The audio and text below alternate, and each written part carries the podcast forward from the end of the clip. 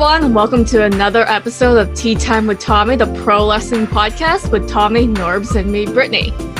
On this episode, we have a very special guest, the one, the only, Jake the Snake Roberts. Welcome to the show, Jake. Well, thank you. Thank- You're much better looking than the other guy. Just so before we get started with the actual interview, I love the photo wall that you have in the background. I'm just wondering, what's the big like wrestling um, photo that you have up there? Oh, that's from um, the documentary that I did. Um, The resurrection. the resurrection of Jake the Snake Roberts with uh, Diamond Dallas Page and Scott Hall. hmm Great documentary. Road- My road Yeah, to recovery, you know, and uh, good news is I've been clean now for over 10 years. Amazing. Amazing. Congratulations, sir. Yeah, I don't believe it. So to start things off, you want to talk about your book that's going to be released soon. So just talk Oh, wow. a little bit about why you kind of want to write a book and what will people learn about you in this. Well, my book's going to be different than any other wrestling book you've ever read because it's going to be the truth. Okay? I'm just going to talk about me. I'm not going to talk about anybody else. I mean, I mean I, maybe I should talk about them. They talked about me, but I'm not going to. And uh, bottom line, it explains how I got into wrestling from day one all the way. And uh, it talks about the inner workings of wrestling, what happens in the locker rooms, the um, the politicking, the um, the bad jokes, some of the brutality, uh, and some of the funny stuff too. Uh, but it's it's a lot more about what I went through going to the top and then staying there once I got up there. You know, that's that's the one thing I pride myself on is that you know I wrestled for a long time, and um, after I got to the top, I never went back down. And uh, even when I was in the WWE, um, Hogan would go on fourth, and I'd go on last, which really pissed me off.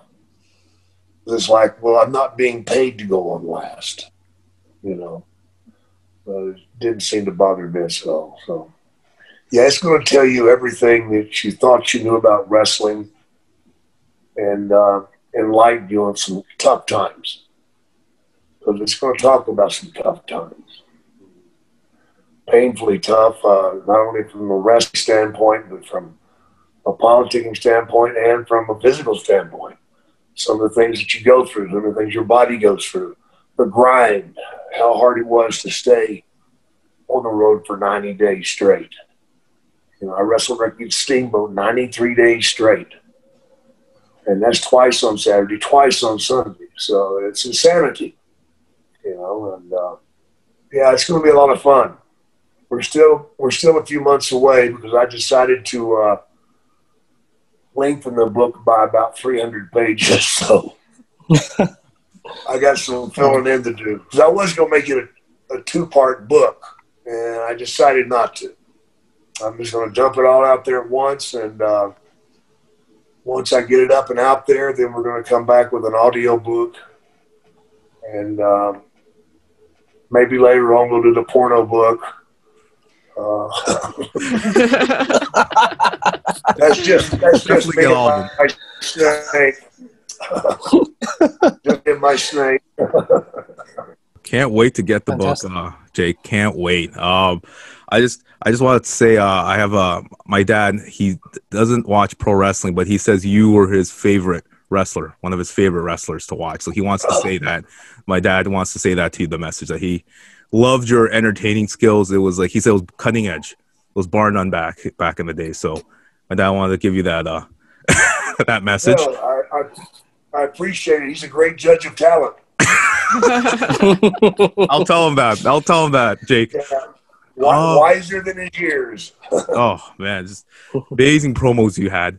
Um, I have to ask. I know this is gonna be a loaded question, but if you can try to answer, um, so many great matches you had, uh, legendary matches you had in the past. Do you can you uh, tell us uh, what your most memorable match was ever?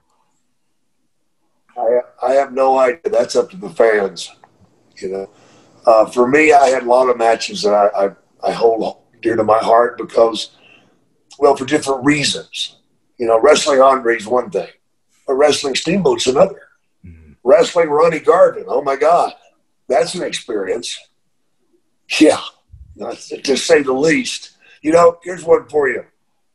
Ronnie Garvin, I'd be in the ring beating the hell out of him because we like to hit each other hard.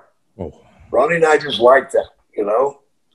But I'd be kicking the snot out of Ronnie, and I was the heel at the time, and I'd look down at him and ah, he's not ready yet, and I'd pound on him some more. I'd look down at him, and, oh, he's not ready yet. How did I know when, was, when he was ready? What was his tail? Well, Ronnie Garvin had a tail, and his tail was his nipples would get hard. Once his nipples got hard, that meant he was fixing to beat the shit out of me. Oh, I swear they perk right up. Oh wow! I seen him. I seen him about I don't know about three years ago, and I went to him and I said, "Hey, Ronnie, man, we had some fun, didn't we?" he goes, "Oh yeah, yeah, we had a lot of fun." I said, "Well, tell me one thing." He said, "What's that?" And I said, "What's the deal with your nipples getting hard?" And he just laughed at me and walked off. That scares the hell out of me. What did that mean? You know? I keep I keep thinking every time I look out a peephole, I'm going to see Ronnie Garvin, and it scares the shit out of me. So, yeah, Ronnie was quite the experience. Definitely, he was one uh, one tough one tough guy, one tough competitor. Oh yeah, oh yeah, a great competitor, man. Yeah, one of the best. Um, yeah. You have been with AEW since uh, this past year, and like the, the moment that you uh, that you uh, made your appearance in uh, AEW, you did a promo with Cody Rhodes, which was yeah. unbelievably amazing. It was oh, probably yeah. one of the best promos I've ever heard in my entire life. Like it was very methodical, as you always were with your with your uh, words, and uh, yeah, it, it really uh, it, it really um, uh, stood out uh, to to many people. And um, yeah, I mean, like, yeah. and you've been and you've been managing um, uh, the Murder Hawk Lance Archer as well in AEW. Um, a, a, tremendous and fierce and scary individual. I, I, must say, like one of the, the most fearsome athletes out there. Um, how's that experience been like for you, uh, being a manager to uh, to Lance Archer and um, uh, being part of the AEW uh, team there? Well, being part of AEW is probably the greatest treat I've ever had. Um, Tony Khan, the owner, makes it such a pleasurable experience. He treats the guys with respect. He treats us like athletes.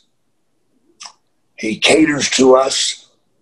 He makes it easy to work, you know, and even the worst conditions, he makes it easy even when the pandemic was going and we're doing everything in front of no people, he made it easy. And he's such a student of wrestling. He knows more about me than I do. You know, it's really weird. He, he kind of scares me in a way. I'm like, dude, are you stalking me?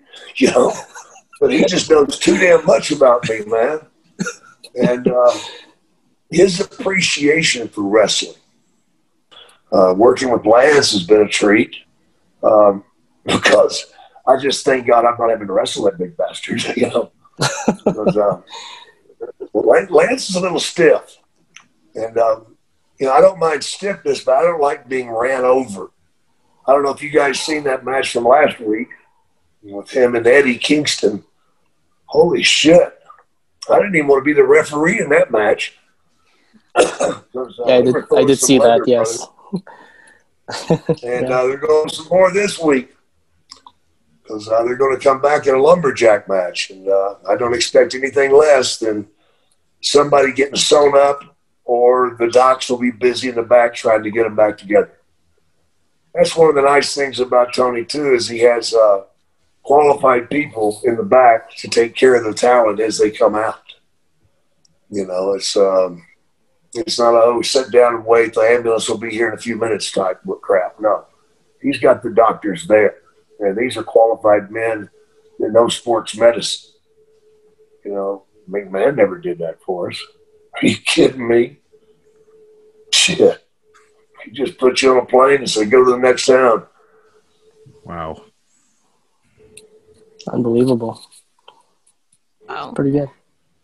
Um, talking about earlier when you were saying that how you were just number one and at the top for such a long time. Like, how did it feel to be praised by so many fans and to be number one? Did that have a lot of pressure on you? It wasn't pressure on me. Um, a lot of people probably don't believe is that I'm very insecure very insecure. I, I was a quiet kid at school. I never came out of my shell. Um, didn't date much. And then I got into wrestling and became a sex addict, a drunk, and an alcoholic, you know, and a drug addict. You know, I, I did I did a complete flip. Going to the ring to me is is like making love to my wife. You know, it's like no matter how well I do it, it's still not good enough for her because she's number one, man. That's my love and respect for my woman. Getting into, I, I didn't feel the pressure from the fans. The only time I felt pressure was when I would go out for two or three days straight and not be in condition to wrestle, you know, physical, physical or mental, you know, you're doing cocaine for three days straight or something and I'd be really mad at myself because I'm like, oh man, I can't, I can't wrestle now. I'm just too weak. But when it came time, the bell would ring, I'd jump up and I'd take off that ring, and, and instead of doing 20 minutes, I'd do 40 because I wanted to punish myself for being such an asshole, you know, because I didn't ever want to cheat the fans, and uh, the fans are what makes it for us, man. They're the they're the fire. Without the fans, guys all learned a lesson during that pandemic. Wrestling in front of uh, buildings with no fans really sucks because everything that you do in that ring hurts when there's no fans. I mean, the simplest of moves hurt because there's no fans because you're not pulling that adrenaline out of them. You know, you can't get that electricity going. You can't get that spark going because they're not there to cheer you on or to scream. And you just don't ever have that, that far you need to go. So uh, I think the guys some lessons there, but uh, fans have always been number one for me because uh, even in my worst days, the fans never gave up on me. They always believed I'd make it back, and be mm-hmm. damned if I didn't. uh, Tommy Norbs, do you have any more questions for Jake? Um, I I have to ask uh, Jake. One of my all-time favorite moves? I know you've heard this throughout your career, the DDT. Yeah. Uh, like my brother would love to do that to me when we were kids on the bed, and my mom would be yelling at both so. Short? Was oh, sorry. you're so short. yeah, oh, yeah, that's the why I'm short. Exactly. That's why I, I could never make my uh, university basketball team. I was too short. But uh, yeah, I have to I have to ask, like, what, how how did that uh, move, the DDT? How did that come up, come about? I don't know if you're familiar with a guy called the Grappler, Len Denton, a great wrestler. Um, we were wrestling in uh, Mid South and uh, having some really great matches. We are doing about 40 minutes every night, you know, and uh, really working our tails off. And um, I used to front face lock him and just wear his ass out with a front face lock, really working, work him over and he'd find his way to his feet and he'd try to get out of it. And sometimes he'd, he'd push me into the corner really hard. And um, he'd push me back in there once or twice and I'd let go. And as, as I let go, he would stagger back. He was in perfect, perfect position for that knee lift. And I'd catch him right in the face, man, and just blast him. Well, one night he went to push me into the corner and I had his head hooked. He stepped on my foot and we fell backwards. Oh, and I, I was a baby face at the time, so I didn't really pay attention. But he did. And uh, he didn't get up. He stayed down. And the people were just, oh, what the hell was that? You know, and uh, I'm dancing around the ring like, I didn't fall down. I didn't fall down like an idiot. And uh, that's how it was born, man. I started working on it after that. uh, by taking my left leg and taking it back and then swinging it through as fast as I can. Uh, the only thing that really pisses me off about that maneuver is there's so many guys that use it and they don't even know how to do it. And they don't even have the balls to come ask me how to do it, which really burns my ass. Now, as far as everybody doing it, that doesn't bother me. You know why? Because when they do it and it's a false finish or a two count or a one count, that's great. Because what you just did was tell all the wrestling fans that Jake Roberts did it a hell of a lot better than you did, buddy. Absolutely. So you Best. just made yourself like a dumbass, like a pussy. Welcome to your world. yeah, you you do it the, best. Uh, you know, it's one of the yeah. greatest moves in, in wrestling, and you do it way better than everyone else uh, out there. Oh yeah. Uh, I mean, yeah, well, I mean that's the way it uh, should be. I guarantee, I guarantee you're going to see it soon in the AEW. That's for yes. sure. That's yes. for sure. I might just be out there in that ring doing it to somebody. Oh, we can't wait to you see never it. know. patented. it's a patented know. move. please do it, please. Oh yeah. Yes. Oh yeah. Absolutely. Uh, like uh, I just uh, want to ask a last question. Um, I mean, like there's so many uh, future aspiring wrestlers out there that wants to be in yeah. the business, uh, just as you were. Yeah. Um, what word of advice uh, would you give to those aspiring talents uh, getting into the business? The most important thing that you can do pre getting in is to get your ass in shape. You know, my God. Uh, you know, if you want to become a doctor, you have to go to 12 years of school before you ever get to college. Then you got to do eight years.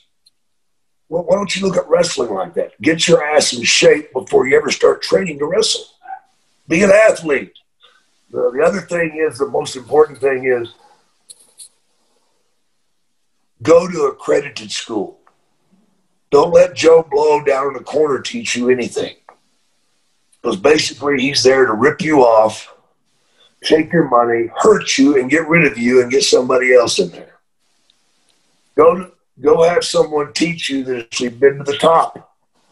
I mean, uh, who do you want to learn from? A guy that's never wrestled in on the big shows or somebody that's uh, been a world champion? You want to learn from the best. That's who you should learn from, the best. Yeah, most definitely. And just uh, curious, who got your ass in shape when you were young and starting out in wrestling? I, I just kept running from the girls. Shy kid running from the girls. That was their exercise. Yeah. Love it. don't, don't believe that. I was running after the girls. That's what it was. Yeah, yeah. so hard to believe you're like one of the coolest uh, uh, wrestlers of all time, and uh, it's hard to believe that you're. Uh, it was uh, you were shy. It's just because you're just the coolest yeah. guy. Yeah, well, like I said, you know, can't judge a book by its cover, man. You know, um, I had a lot going on in my early years, man. That a lot of bad stuff had happened to me as a kid, and uh, it made me draw in and hide. You know, when you're sexually abused as a kid, it changes your life forever.